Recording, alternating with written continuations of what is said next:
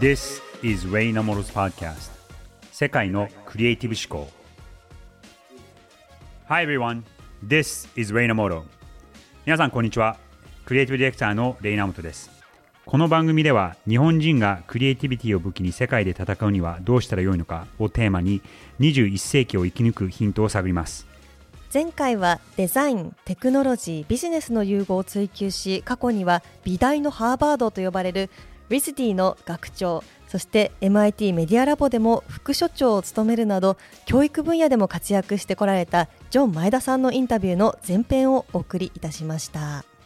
さあレイさん前半いかがでしたか？ジョン前田さんみたいなすごく経験が豊富で、えー業界でもすごくリスペクトされている人が噛み砕いて話してくださっていたのでそれはなんかすごく新鮮でしたねうー。んいや本当にこのブリッジパーソンという生き方というところもインスパイアリングでしたねでは早速インタビューの後編も聞いていきましょ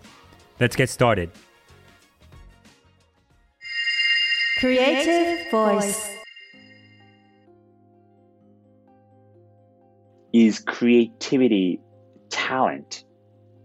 or something that can be taught? You know, is it nature or nurture? The reality is that being creative sounds very challenging and exciting and also frightening and scary, and I might fail. And nobody wants to fail because クリエイティビティは生まれ持った才能なのか、それとも学べるのかを聞いてみました。彼曰く、 クリエイティブでいるというと刺激的に見えるかもしれませんが、同時に新しいことに挑戦する怖さというものはつきものです。失敗するかもしれないからです。失敗したい人なんていませんよね。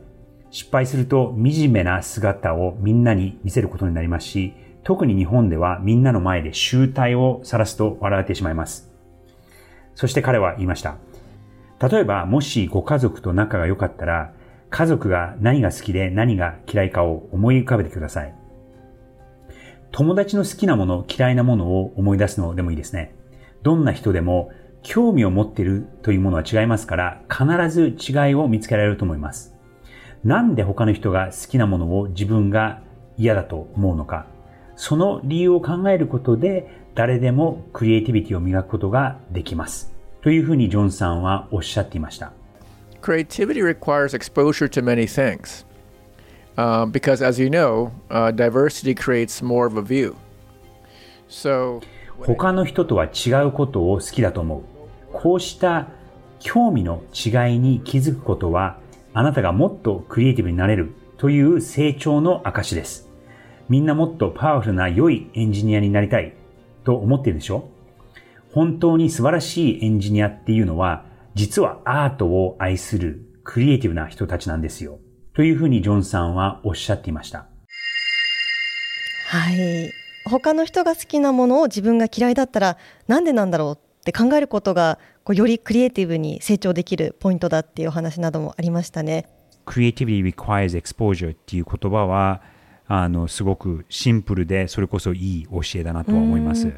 いろんなものにエクスポージャーさらされるうん。必要がある、いろんなものに触れる必要があるっていう、うん。そういったお話ですよね。例えばそのエンジニアとかだって、エンジニアリングとかだと、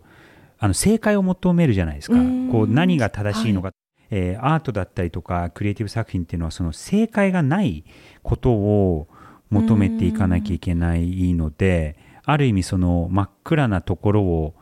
歩いていくっていう感覚にも近いのかなとは思うんですね。そういう怖さですね。うんそのセンスっていうのは、えー右脳であれ、左脳であれ、えーアートであれ、プログラミングであれ、ビジネスであれ、やっぱり共通しているのかなっていうのは、あうんの思います。How how do you how do you teach creativity? I think the first thing I have realized, however, about creativity is that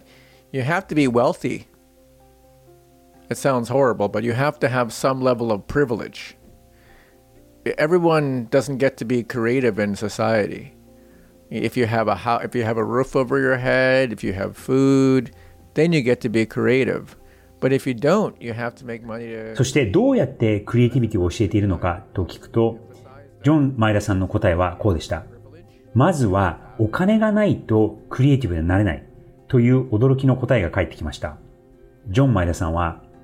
身も蓋もない話ですよね。でもクリエイティブっていうのはみんながなれるものじゃなくて、住む家があって、食べ物があって、ようやくクリエイティブになれるんだ。だって食うにも困る状態だったら、まずは生きるために稼がなきゃならないし、クリエイティブどころじゃないでしょう。だからいつも私が最初に強調するのは、クリエイティブでいるっていうのは豊かな人の特権だってことなんだよ。ここで僕は生きるためにお金がいるのはもちろんだけど、お金を稼ぐことにフォーカスしてしまうのは良くないんじゃないかと、僕自身の哲学をジョン・マイダさんに投げかけてみました。そうするとジョンさんは、もしお金をたくさん稼いでいれば好きなことにも使えるんだよ、と、ジョン・マイダさんがデザイナーに憧れるきっかけになった大御所のデザイナー、ポール・ランドさんとのエピソードを紹介してくれました。Actually, Paul Rand said this to me. Young man, I have something very important to tell you. Make lots of money. And I'm like, oh, that doesn't sound like good advice to this, you know, wakamono or whatever. And he says, you don't understand. このポール・ランドさんというのは、20世紀を代表するアメリカのグラフィックデザイナーです。知られているところで言うと、例えば IBM という大企業のロゴをデザインしたりとか、テレビ局の ABC という会社、また、郵送会社の UPS。これはどれもアメリカを代表する大大大企業なんですが、そういう会社のブランディングを担っていた、もう本当に知らない人はいないというぐらいのグラフィックデザイン業界の超大物の方です。ジョン・マイラさんはこの彼にお会いをしてアドバイスを直接もらったことを紹介してくれました。初めてポール・ランドさんに会った時にジョンさんは、たくさんお金を稼ぎなさいと言われたそうです。これにはジョンさんも思わず、若者にそんなアドバイスをするのかと思ったそうです。すると、ポール・ランドさんは、君は分かっていないね、と、ご自身の代表作となった本を出版した時の話を始めたそうです。この本には様々な色が使われていて、タイトルは銀色の文字で白押しされていたんですが、当初、出版社はそんなにお金をかける必要はないというスタンスだったようなんです。そこでポール・ランドさんは自分でお金を出して美しい本を作ったということで、ジョンさんにお金をいっぱい稼いでいればやりたいことだってできるし、やりたくないことをやらずに済む。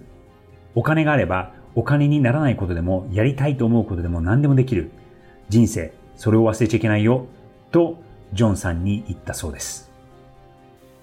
So I thought this was the most useful advice for creative people that I'd ever heard of. And I used it in my life. これを聞いてジョンさんはクリエイティブを志す人間にとって最高に役に立つアドバイザーと思ってご自身の人生に取り入れているそうです。はい。とても気になったのがクリエイティブでいるためにはお金が必要だというお話ありました。これってなかなか皆さん言わないですよねこういうこと。言わないですね、僕はですねそのキャリアを積んでいく上で、うん、結構若いうちにもう25になるかならない時に、うん、あの職場でお金の話をするのはやめようっていうふうに決めたんですね。うん、っていうのは、はい、あの同僚とお金の話になったことが何回かあって、うん、でアメリカの場合は特にそのあの個人個人がもうバラバラの給料もらったりするので。うん。あのお金の話をすると、必ず誰が誰かが嫌な気持ちになるんですよ。つまりその、えっと、君ないくらあのお金もらってるのっていうとどっちかが多いわけなんですね。はいえー、でそうすると多くもらってる人はほっとするかあちょっとまずいな、うん、で少なくもらってる人はどう見ても嫌な気持ちになるわけで、うん、そういうことを何回か経験してあもうお金の話はやめようと、うん、でお金もこう求めるのもやめようっていうふうに、もう結構若いうちに思ったのはあって、でそういう考えでずっと20年間ぐらい働いてきたので、はい、クリエイティビティっていうのはお金を持ってる人の特権なんだよねってこうジョンさんが結構さらっと言われていたのは、正直ちょっと驚きました。もうジョンさんがお金をちゃんと持たないとクリエイティビティ追求できないというふうに思ったきっかけというのはポール・ランドさん。伝説的なポール・ランドさんが若い君をお金稼ぎなさい。うん。で自分で稼いだお金で好きなことやりなさいっていうはい。アドバイスをしてたっていうことですよね。うん。そうですね。だから、まあ、もちろんそのお金がないからこそ工夫をするっていう精神はすごく必要で、で、それはそれで必要な考え方だとは思うんですが、はい形にしたりとか、またさらにより良くしたい時には、えーお金が必要な場面も少なくはない、そして多々あるっていうことだと思います。うん Can you tell us a little bit about, you know, your heritage? I began I went on a journey and I discovered all kind of things. You know, it's often common that people ask me like what country are you from? Even though I speak fluent American English and I'll say from Seattle. And then they'll say no no no, no like where are you really from? Very common question. But actually the statistics 続いて、アメリカで生まれ育った日系アメリカ人として、ジョン・マイラさんがどんな問題に直面したのかを聞いてみました。日本人の遺伝子を受け継いでいることで、いくら流暢な英語を話しても、 ご出身はどちらですか？と聞かれることはよくあります。シアトル出身ですと答えても、アジア系の見た目ということで、そういう意味じゃなくて生まれたのはどこですか？っていうふうに聞かれるんです。これはですね、僕も受けることがある偏見なんですが、アメリカで生まれ育っても、白人でない人たちがここの人ではないっていう勝手な思い込み、そして偏見を持っているアメリカ人は少なくありません。アジア人に対する偏見っていうのは未だに根強く残っています。ジョンさんは続けます。人種差別ということに以前はそんなに敏感ではなかったそうです。彼曰く人種をめぐる問題を強く意識するようになったのはシリコンバレーで働き始めた時です。裕福な白人男性が大多数を占めていたので、自然な流れとしてそれ以外について、女性、黒人、貧しい白人たちと誰もが周りを見渡した時にバイアスを持って判断していると実感しました。 and how can I bridge more communities like that? So I've really taken that to heart after my time in Silicon Valley, where I kept being introduced to the top designers. And the top designers were always pale male designers. And I thought, oh, this is very strange. There's women. Why, why aren't there any top women designers here? Or why aren't there top people of color designers? And it's very rare. So what does bother me is when people are excluded of all kinds. Do you remember we were at a dinner one time, and uh, I think uh, we like changed spots. この時僕はそれぞれのコミュニティ同士をつなぐブリッジパーソン的な存在になりたいって心から思ったんです。シリコンバレーで働いたことをきっかけに僕は女性や有色人種のマイノリティの才能のある人たちにスポットライトが当たるように積極的に行動しています。どんな理由であれ仲間外れにするような人たちには腹が立ちます。ジョン・マイラさんは続けます。誰かが人種や性別を理由に差別され、仲間外れにされているのを見過ごすような人生は起こりたくありません。私は人種などタイプの違う人たちをつなぐブリッジパーソンでありたい。人々をカテゴライズする境界線を取り払ってみんなをつなげていきたいんです。はい、ジョン前田さんのその日系アメリカ人としての視点というところでお話しいただいたんだと思うんですが、あの僕が興味深かったのはあまり言わないんですよね。その人種差別をされたから苦しかったとか、はいはい。えーっとアジア人だから苦しかったっていうのはこれはジョン・ジェイさんもジョン・前田さんもあんまり言わなくて、うんうんうんでも絶対受けてるわけで,、うんうんうん。うん。でそういうところその自分の不利な立場だっていうことはすごくよく分かっていて、うんでもあんな活躍されてる、うん。そしてそういう社会的なあー偏見を受けている人たちの味方になるっていうのは特にジョン・マエさんはすごく意識にされてるなっていうのは思いますうね。いやそうですよね。ご自身がの経験から得てきた視点っていうのを実際こう行動に移してるっていうことですよね。うん。だからそのマイノリティの人たちの味方に、うん。えー自分がリーダーとして、行動で表せてるっていうのはすごくすごく尊敬します。多分これ5、6年前なんですが、えーある企業からイベントの司会を頼まれたんですね、はい。でアメリカなんですけど、はい。でその時に、えっとデザインとテクノロジーのテーマのイベントで、えー一番先に思いついたのがジョン・マイダさんだったんです、はい。で、えっとジョン・マイダさんのサイトに行って、でメール出したんですけどなかなか返事が来なくて、で2ヶ月ぐらい経ってから、ジョン・マイダさんの、えーアシスタントから返事が来て、はい。そしてあちょっとまず出るっていう合意をする前に話したい。うんうんうんうんであのズームかなん。かで話した時にジョン・前田さん。が一番最初に指摘したのが、はいでこれ日本のイベントだったん。ですけど、ええそのあのイベント見たん。ですけど男性しか出てないと。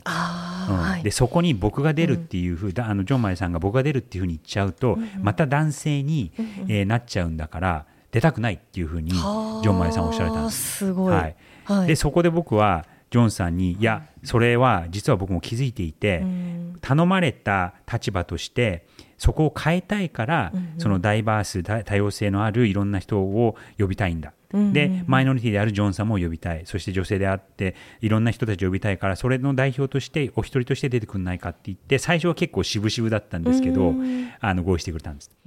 はい、だからそのジョンさんご自身もやっぱりその自分がああいう立場の方なのですごくこうよく頼まれるんですけど、うんやっぱり出る側として意識をされていて、あの一応マイノリティだけども男だから、うんだったらその前にその他の人たちに、えー場面を渡してくれっていうのはすごくもうおっしゃってて実行されてます。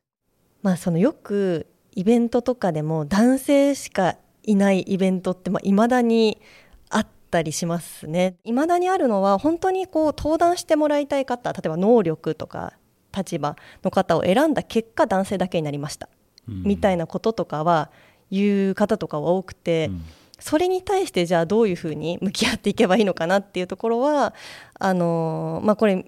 ぜひ議論されていくべきものだと思うんですけど、はい。能力見て男になったっていうのは、うん。ちょっと僕はあの、うん。イラッとしますね。そうですね。いやいやそうなんですよね。本当にそのなんでしょうねその女性であるとか例えば人種が違うっていうそれで違う視点を持ってるってそれだけでも能力というかあの一つ違う視点を与えるという意味で大きな意味があると思うので能力ってはたこう測り方自体がどうなのかなっていうところはあるなでもその能力を多分測ってる人たちも、それを決めてる人が男性なわけじゃないですか。そうですよね。うん。で、うん。あの英語で言うとそのイコアリティって言い方とエクイティって言い方があって、うん。これってあの微妙なんですけども結構なあの違いで、うん。そのイコアリティっていうのはその平等にするっていうことなんですけど、あのエクイティっていうのはそのもともとその不利な状態例えばアメリカの場合だとその黒人だったりとかラテン系の人だったりとか、まあ、アジア人も含めて、不利な状態でスタート地点がこう下がってたりとか、うん。えー、と低いところにあったりとかする人たちがちゃんと,、えー、とその特権がある白人の人だったりとか日本だと男性の人たちとこうスタート地点が一緒っていうことだけでは、あの同じ戦いはできないっていうことなんですよね。その能力をベースにって言ってること自体が僕はちょっと、えでもそれってちゃんとその最初のスタート地点から考えて、うん。それでそうだったらはい。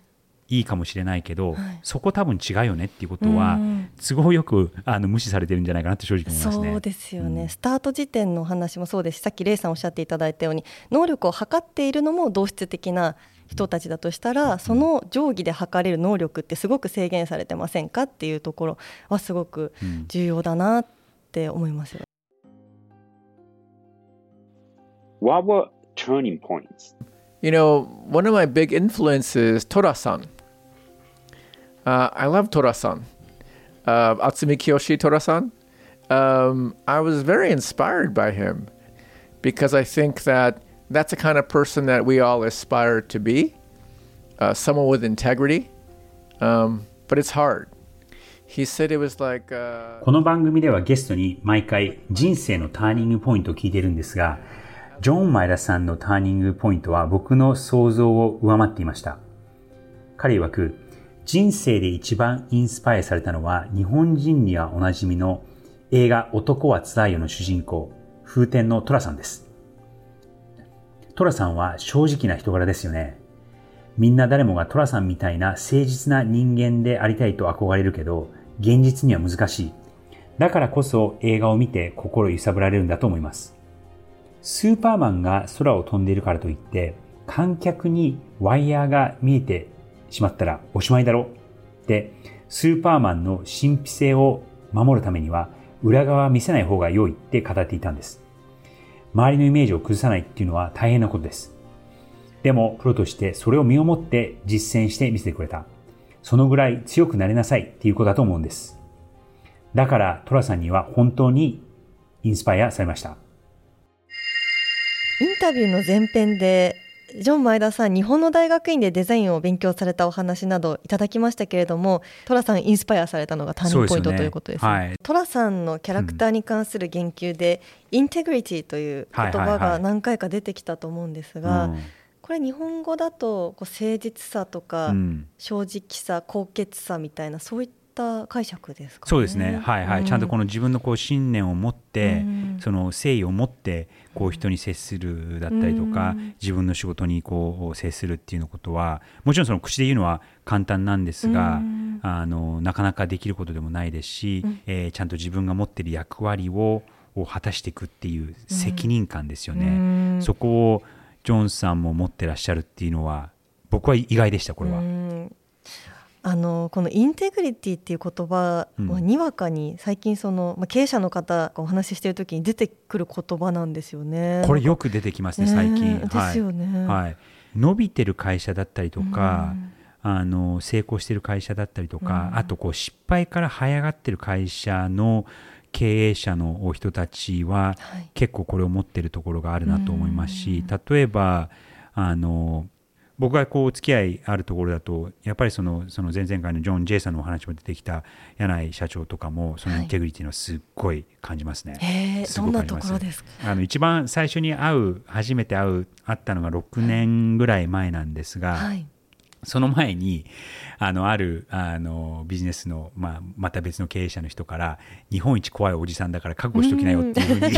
言われたんですね。はいはい、で、ドキドキしながら、えー、で、まあ、あの、初対面だったので、なかなかそう、こう、崩れて、あの、ザックバラのお話はできなかったんですが、やっぱりこう、はい、あの、6年とかお付き合いをしてると、言ってることがぶれないんですよね。で、あの、長い目で、えー、物事を捉えられていて、えー、失敗するっていうのはもちろんその失敗したくはないっていうのは経営者の方なのでお持ちだとは思うんですが、あの失敗しても挑戦していくっていう強さだったりとか、うん、怖いところありますけど、はい、でも、はい、あのインテグリティがすごくはっきりされてるかなと思いますね。えー、渥美清さんが寅さんというキャラクターを演じてるから、うん。うん、そのイメージをこう崩したくなくて、うん、一般的にこうインタビューとはあんまり受けなかったっていう渥美さんの言葉がこのジョンさんはすごくあのあの影響を受けたっていうのをおっしゃってますよね。でそれってなんかやっぱりそのデザイン業界そしてテクノロジー業界の、えー、すごくリーダー的な存在であるっていうことを自分でも意識されていてその自分が世の中に与えるそして、えー、ビジネス業界に与える影響っていうのもすごく意識されてるんだなっていうのはこの話であの直接はおっしゃってなかったんですが、あの言葉の間に感じられる意気込みというか心の構え方っていうのは見えましたね。はい If you had to pick one piece of work yeah. in your career, oh, Well, that's funny because, you know, I really like what I'm doing right now because I don't think of what I did in the past because 代表作を聞いてみたんですが、過去の作品よりも今何をやっているかということが大事だからと質問を交わされてしまいました。では現在何をしているかというと、ジョン前田さんは今宇宙規模の問題解決に向けた事業に取り組まれています。地球の存在をかけた問題について、山火事、洪水、暴動など様々な深刻な問題について、あらゆる専門知識を持つ人たちを結びつけて、チーフテクノロジーオフィサーとして人類の安全を守るために、関係機関とのブリッジパーソンをしているんだそうです。現在のような橋渡し役ができるのも、エンジニア、デザイナー、教育、投資会社と全く違う分野を横断して、どこでも一生懸命やってきましたから、幸運が転がり込んできたんです。というふうにジョンさんはおっしゃっています。一つの分野にとどまらなかったことで、他の人と違う考え方をすると評価され、素晴らしい機会に恵まれることもあります。Wonderful uh, opportunities. I, I think of it like uh there, I've known many Momotaros, and I've been like the dog or the monkey sort of, who gets to go along the adventure. It's a luck of being able to fail publicly and recover quickly is something that I think 桃太郎のお供をする猿や鳥みたいに誰かにくっついていって冒険をしている感じです。人前で失敗しても素早く立ち直る、そういう人生を歩んでくることができたのはラッキーでした。よく周りにも、なんでそんなことができるの？って聞かれます。その度に答えているのは、新しいことに挑戦していたら、いつか立ち上がれなくなるほどの失敗する日が来るかもしれない。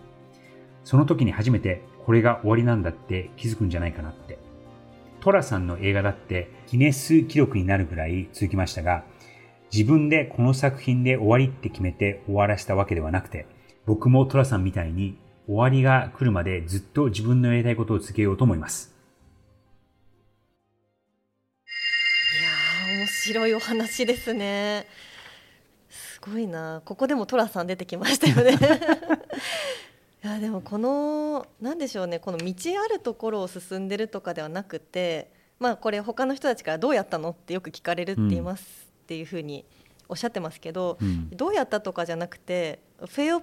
publicly and recover quickly っていう、これがキーワードだというところですよね。あの、ちょっとここで背景を説明するとですね、実はですね、ジョン・前田さんは、あの、ロードアイランドスクール・デザイン、リズディから半分ちょっと追い出された感じになったんですね。うんあそうなんですあの MIT メディアラボの教授をやってらっしゃっていて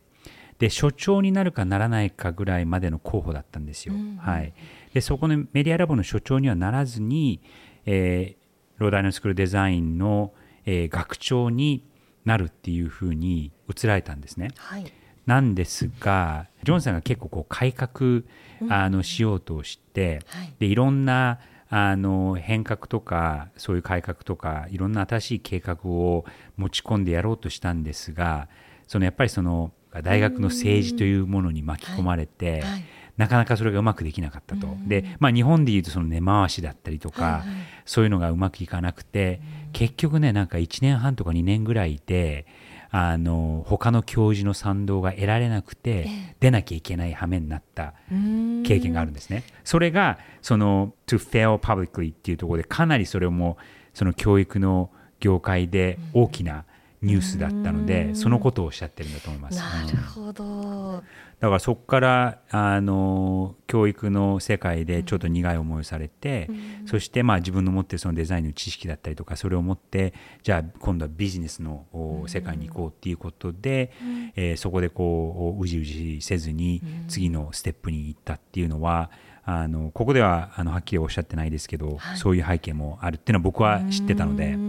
うんすごく説得力ありますよね。そうなんですよね。なんかこう、うん。失敗することは悪くないってよく口ではそういうふうに自分も言えますけど、実際自分が失敗するのはやっぱり怖いですしなんかこうだから実際にこう失敗してリカバーできるってものすごい強い人だなっていうのは素敵だなと思いますよね。うん。今やってらっしゃるお仕事っていうのはどういうものだというお話だったんですか？彼はですねそのあのエバーブリッジっていう会社の、えー役員をやってらっしゃるんですが、えー気候変動だったりとか、そういうことを大きな課題をデザインだったりとかテクノロジーだったりとか彼のご自身の経験を持って結構大きいことにチャレンジされてるんじゃないかなっていうふうに思いますね。うん。この番組ではゲストの方に毎回ご自身の代表作伺ってますけれどもまさかの今回過去の作品に自分で興味がないですというジョン前田さんのお答え。これ驚きますよね。驚そうですね。出てこなかったですね、僕はこう引き出そうとして、まあ、もちろん僕は彼の作品を見て、それに感銘を受けて、えー、とこのお仕事をやってる部分もあるので、その彼の過去の作品彼から見てどれがいいっていうふうに思ってるかを聞きたかったんですけども結局聞き出せなかったですね。はい、その自分をこう常に進化させているところはあの僕も見習わなきゃなっていうふうには思いましたね。なんかこのデザイナーの方っていう枠に本当にはまらない方おそらくこのトラさんというの出てきましたけどこういったトラさんのようなインテグリティを持ってやってらっしゃるそのなんか人としての輝きみたいなところっていうのを、そういった生き方ってすごく素敵だなって思いましたね。はい、うん。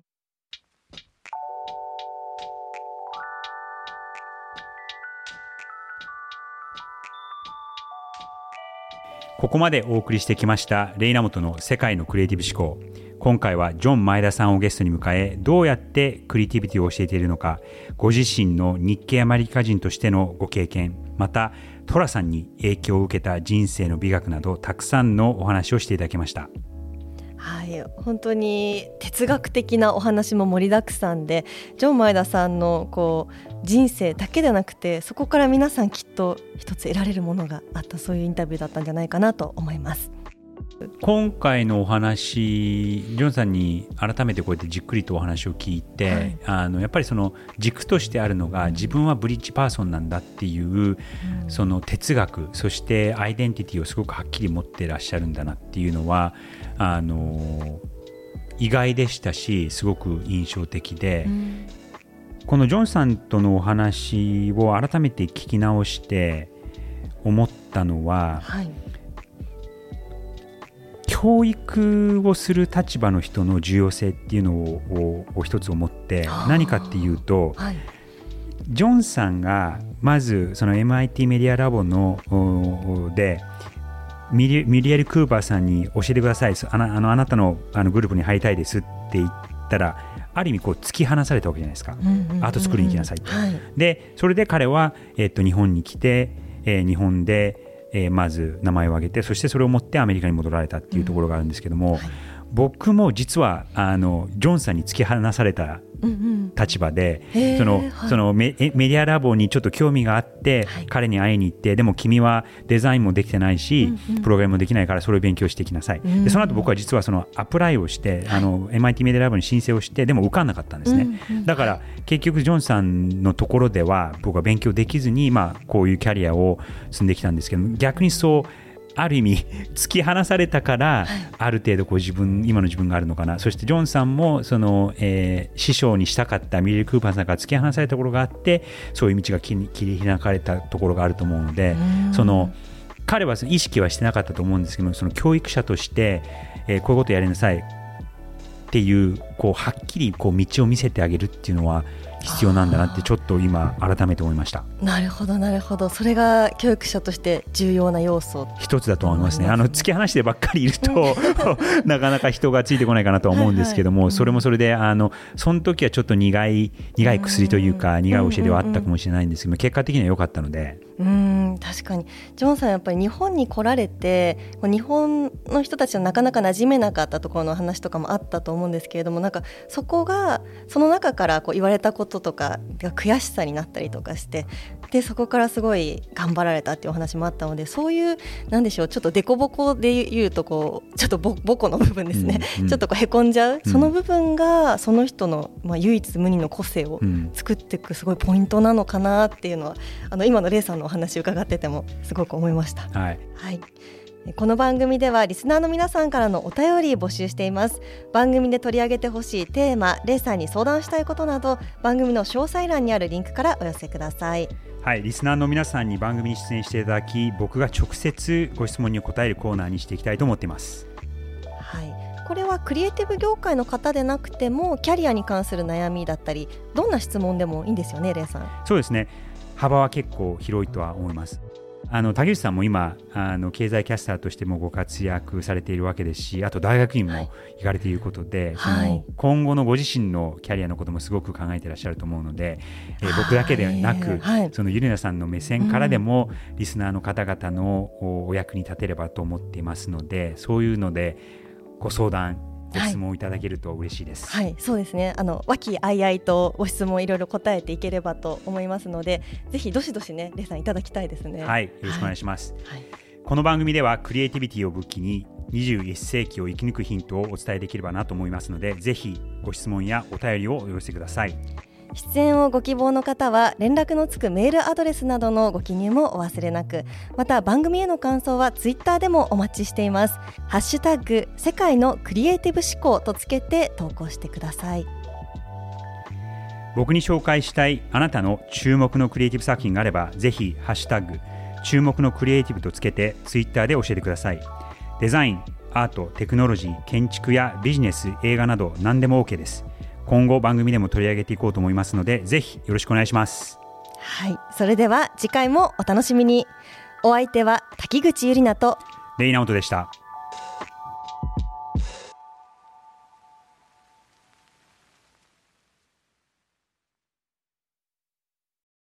デジタルガレージは危険な海に最初に飛び込むファーストペンギンスピリットを創業以来大事にし続けていますこれから来る Web3 オープンソース時代を見据えたテクノロジーで新たなビジネスを生み出す仲間を募集しています番組詳細欄にあるリンクよりぜひご覧ください Web3 is here. Join us. Join the first penguins.